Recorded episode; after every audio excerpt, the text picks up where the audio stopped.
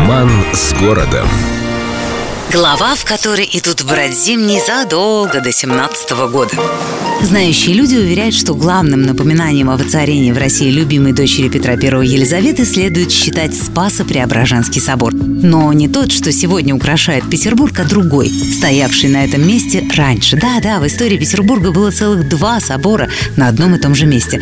О первом из них не сохранилось почти ничего, кроме мрачноватой легенды. Итак, давным-давно на Преображенской площади дома 1 находился внутренний двор гренадерской роты, собственно, Преображенского полка. Это место частенько посещала Елизавета Петровна, поскольку она была крестной многих офицерских и солдатских детей, и к тому же была щедра на подарки и угощения крестникам. И вот в ночь с 24 на 25 ноября 1741 года Елизавета приехала к преображенцам без подарков, но с таким лицом, что некоторые охнули. Ну а с другой стороны, какое может быть лицо у женщины, которой приходится срочно делать выбор или монастырь, или переворот? Елизавета Петровна была вся в папу, и выбор свой сделала быстро и хладнокровно.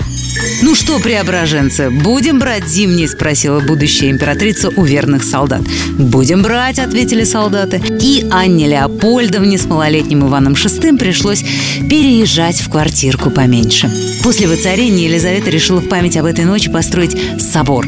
Кстати, согласно некоторым историческим данным, это была звездная стройка и Трезини, и Растрелли, и Земцов. Но через 70 лет легендарное здание сгорело, и на его месте построили современный Преображенский собор, который был посвящен совсем другим событиям, к заговорам, переворотам и прочим внутренним российским передрягам, дело не имевшим. С любовью к Петербургу. Эльдорадио.